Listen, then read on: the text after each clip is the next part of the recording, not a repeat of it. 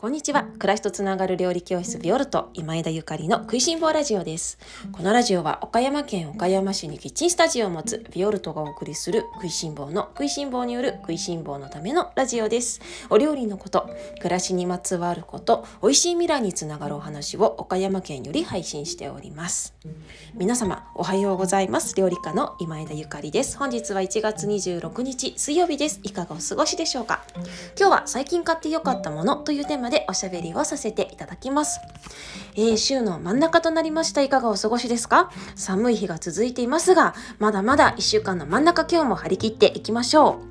えっ、と、先日ですね、卵かけご飯のお話をさせていただきましたが、皆様、お試しいただきましたでしょうか？私の元にも、たくさんの作ったよメール、美味しかったよメッセージが届いております。皆様、お試しいただきましてありがとうございます。えっ、と、せっかくですので、皆様からいただきましたメッセージを今日はちょっとだけご紹介させていただこうかなと思っております。読ませていただきます。一つ目ですね。えっ、ー、と、さとみさんのところにいただきました。えっ、ー、と、メッセージですね。塩卵かけ最高卵ありがとうございました。早速朝ごはんでいただきました。言われていた通り、どれが一つが主張するのではなくそれぞれの食材の美味しさが全体を高めている感じで3人4脚4人3脚の意味が分かりましたという塩卵かけご飯をお試しくださった方。からのメッセージでした。ありがとうございます。さとみさんの卵、本当に美味しいですよね。大寒卵という言葉があるっていうのは私は今回初めて知ったんですけれども、今の卵が一番美味しいと言われているらしくて、私もまだまだこんなお話をしているとね、卵かけご飯が食べたくなってきてしまって います。では次のメッセージはお醤油バージョンを 試してくださったからか方からのメッセージです。ビオルトさんの食いしん坊ラジオで紹介されていた美味しい卵かけご飯の食べ方でいただきました。なるほど。ご飯と醤油の卵、ご飯とお醤油の卵の美味しさがちゃんとそれぞれ分かりつつ全てのハーモニーも感じられるという癖になりそう。ただものではない卵かけご飯というあのインスタのストーリーでメンションいただきました。ありがとうございます。そうなんですよねあの塩が塩味の卵かけご飯はほんと三位一体っていう感じなんだけれどもお醤油バージョンは卵のね黄身の力強さを感じつつも最後にポロポロっと美味しいお米のえー、食感味わいとお醤油がぐわっとあの後から追いかけてくるっていう。これもね本当にもうどちらも選べないので私ももう選べなかったら両方食べるみたいな 感じでねもうしばらくは行ってしまおうかと思っているんですけれどもまだ試されていない皆様是非あの卵かけご飯お試しください。えっと卵かけご飯の作り方は先日のビオルトのトークルーム、えー、里見ほっこり農園さん船長じゃない村長との船長ととか言っちゃった村長とのあのおしゃべりでねご紹介していますのでぜひぜひ皆様あの聞いてくださいね。でね、あのこのタイムリーなあのお話なんですけれども実は私ね昨日あのこのトークルームにも音声配信にも以前おしゃべりで出てくださったお友達のカメラマンの陽子井上とあの昨日会ったんだけれども陽子ちゃんのねところにひよこが生まれたと ひよこが生まれたっていう話を聞いたんですよね。でこれがねびっくりなんですよ。彼女がお友達からあのた、ま、食べる用の食用の有精卵の卵を、えー、買いましてであの別にもちろんね有精卵だから孵化で孵化するよなんていう話をになってね「えー、やってみたい」って言ったら「え私うちに孵化するなんか道具みたいの あるっていうっていうかもうその方すごっていう感じなんですけれどもで彼女はその孵化するねその 機械を機械というか道具をねあのゲットしてでもう本当食べようと思っていた食用の有精卵の卵3個を20日ちょっとかけてあの見守っていたんだそうですよ。そしたら21日目に1つだけ孵化したんだって。3つのうち1つだけあの夜中にねいきなりピヨピヨピヨピヨピヨピヨって聞こえてからからちょっとずつちょっとずつ声が聞こえて生まれたんだってすごくないですか？いやこれ当たり前といえばもう優勢欄なんだからねあの適した室温適した温度と湿度を保ってちゃんとそのあのいろいろやり方があるらしいんですけれどもその通りにやったら、まあ、生まれるは、まあ、そうね生まれるは生まれるんでしょうけどたった21日でっていうのが私びっくりで。いやーほんとすごいものをね私いつも食べてるんだなーって思ったのとそれからあの驚きだったのがねその3つの卵のうちの1つしか孵化しなかったっていうことなんですよね。であの3つの卵は同じ状態で21日間置いてあったのに1つだけひよこになってもう1つは多分途中でダメになっちゃった感じでもう1つは全然だったっていうことなんですね。いや本当にあの生命っていうのはすごいしそしてこの生まれてくる奇跡っていうのかな。有精卵だからって必ずそのひよこが生まれてくるわけじゃない。厳しいね。もう自然界っていうのは本当に厳しい。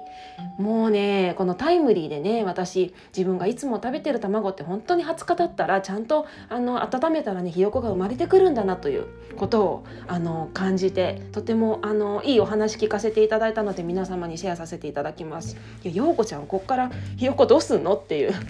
めっちゃ可愛いの？って言ってたんですですけどもうあっという間にね大きくなるそうなのでどうするんですかねちょっとその後の話もあのちょっとフォローしていきたいなと思っているんですけれども気になる方陽子井上さんのインスタグラムとかチェックしてみてくださいね。というわけで、えー、今日の本題に移りたいと思います。今日は、えー、最近買ってよかったものというテーマでおしゃべりをさせていただきます。えっ、ー、と今日の、えー、最近買ってよかったものシリーズは第5回目ですね。先去年からね引き続き私が買ってよかったものを皆様にご紹介しております。料理教室ならではのもう本当にお買い物が多い私です。まあ失敗もあるけれどもうんまあまあお買い物上手かなと自分では思っていますのでで皆様にね最近こんなものを買ってよかったよっていうようなご紹介をあのその溜まってきたなという時にご紹介させていただいてるんですね。で今回は料理後料理道具とか食べ物とかではなく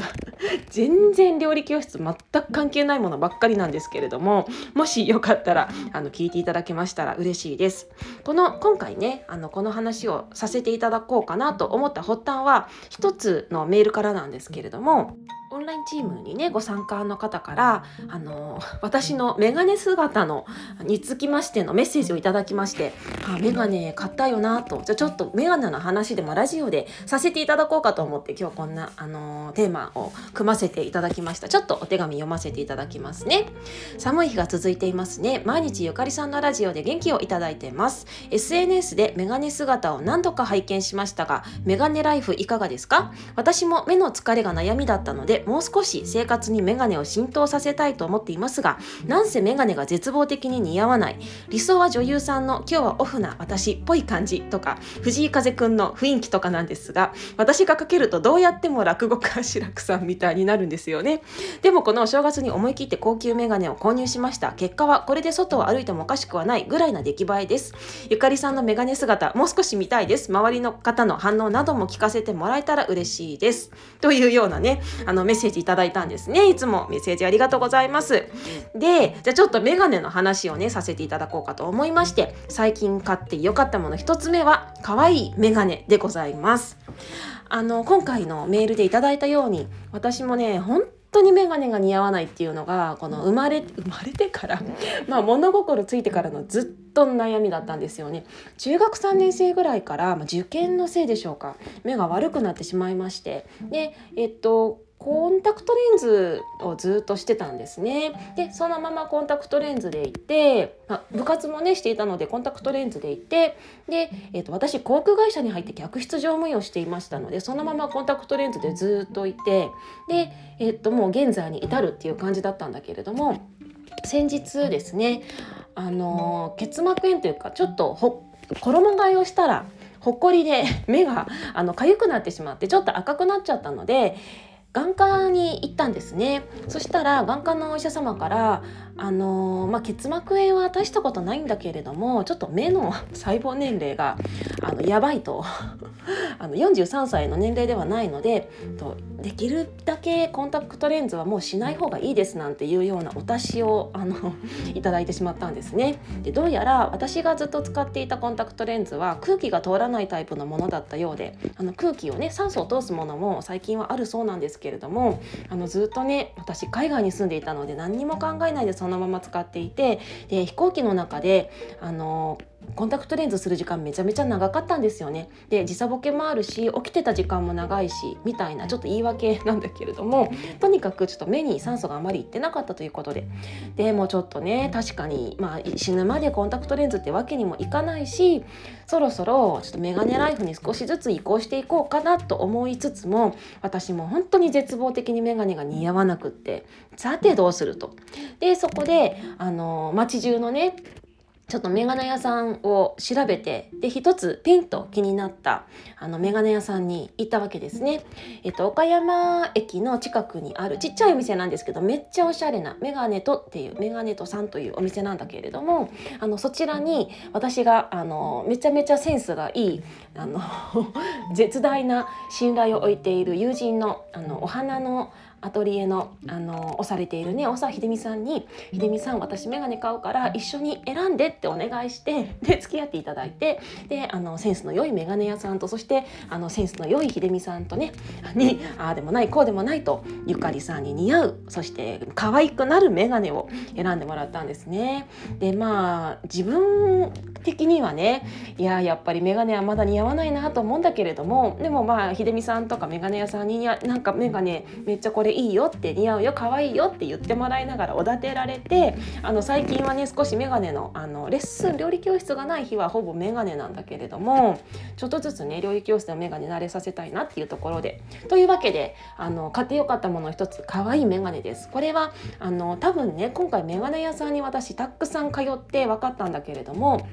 自分に合うメガネっていうのは必ず合う。合うっていうかその見た目にね合う。絶望的に似合わないと私も思っていたんだけれども似合わないメガネと似合うメガネが確かに存在するなっていうことが分かりました。だからあの自分のセンスが合うと思うメガネ屋さんに行ったりとかあのこの人は信用できると。本当のことを言ってくれるセンスのいいお友達を連れて行って一緒にあの見立ててもらうっていうのがおすすめですねでそう今回私あのちょっと可愛いメガネを買わせてもらってねとてもウキウキ気分でお休みの日はあのメガネメガネでねあの過ごさせていただいているんですねまだまだいっぱい欲しいなと思って一つだけではなく今年はもう一つぐらいねちょっと雰囲気の違うメガネが欲しいなと思っているんですけれども悩ましいことにやっぱりそのマスクとメガネの相性がねあまり良くないこととそして私料理もさらにするので曇ったりとかねするじゃないですか。うーんこのマスク生活のうちは料理教室でメガネするのなんかなっていうところなんですよね。そうなのもう早く本当マスクやめたいと思ってるんだけれどもということであのメガネ姿見たいって言ってくださる方がもうねいて本当にもう嬉しい限りですけれどもそう言われたら私もちょっとあのじゃあメガネ姿でね写真でも撮ってインスタグラムに載せようかなと思ったりします。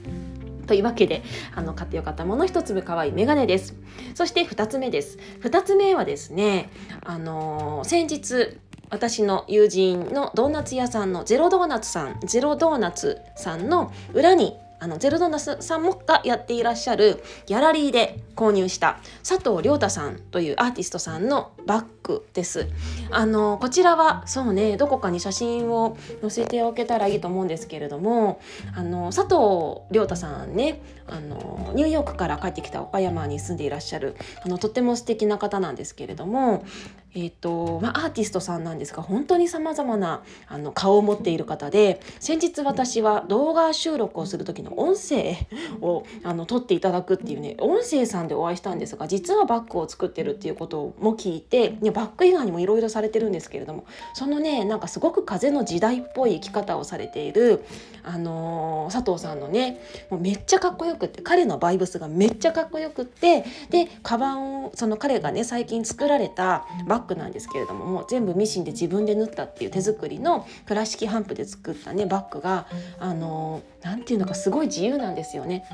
このミシンで、えーと線みたいなね、まあ、ラインが入ってるんだけれどもそれもすごく自由で何の何て言うのがこうでなくてはならないみたいのもないしもうさまざまなディテールが自由なんですよね。でその私彼のね作ったバッグを持っていると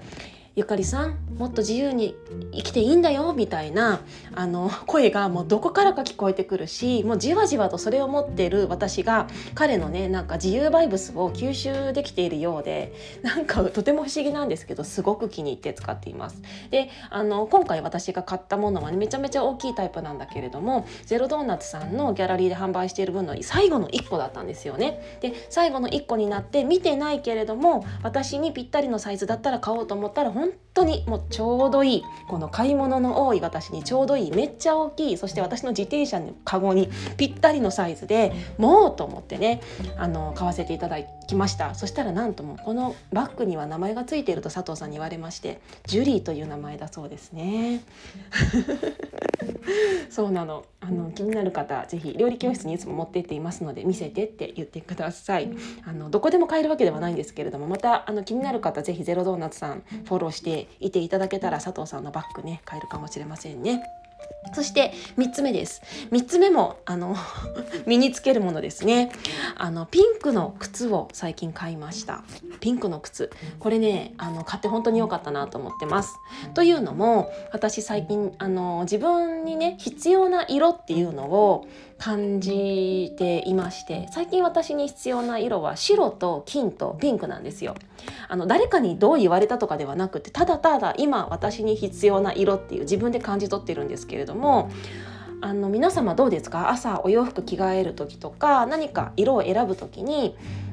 なんか直感とかで選んだりするじゃないですか。で私意外とその直感ってすごく合ってるなって思ってるんですよね。今自分今の自分の気分もしくは何か必要な色を自分が選ぶなと思っていてで最近私は自分に白とピンクと金色が必要だと思ってるのでそういうものを身につけるようにしてるんですけれどもあの今回買ったピンクのね靴 私ピンクの靴とか多分生まれて初めていやー2回目ぐらいかな買ったんですけれどもこのピンクの靴が結構ね蛍光ピンクサーモンピンクみたいな感じなんですがね。買う時はちょっと派手かなって思ったんだけど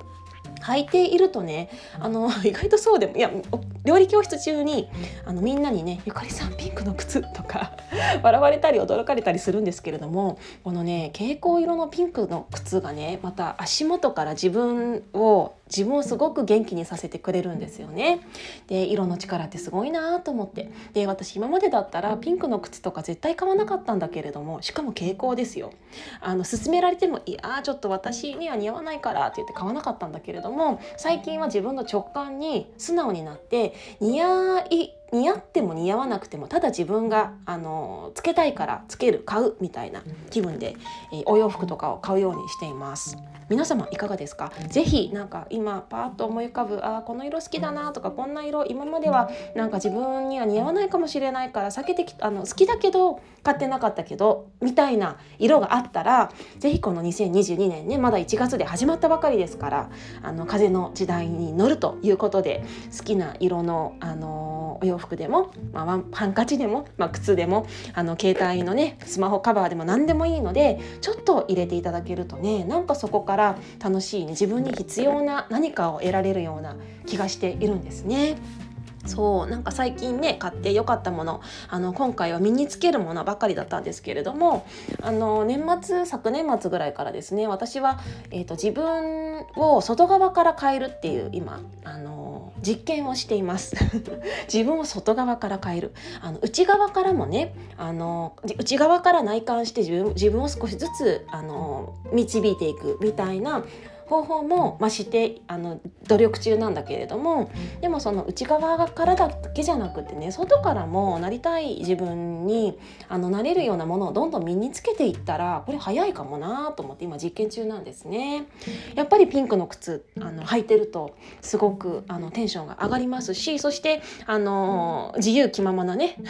バイブスを持ったバッグを持っているとうん私もなんか好きなことやる自由に生きるみたいな気分になってくるしそして可愛い眼鏡をつけてるとちょっと私可愛くなったかなみたいな気持ちになったりします。最近買ってよかったものちょっとしょうもないもの しょうもないというかあの皆様のね何のあのご参考にもならないものばっかりだったかもしれないんですけれども是非あの皆様もあ私も何か外側からあの変えていきたいとかなんかこれピンと直感であの欲しいみたいなものがあったら是非買って取り入れてみてみてください。というわけで今日のお話を締めたいと思います。最後まで聞いてくださってありがとうございます。それでは皆様今日も美味しい一日をお過ごしください。暮らしとつながる料理教室ビオルト前田ゆかりでした。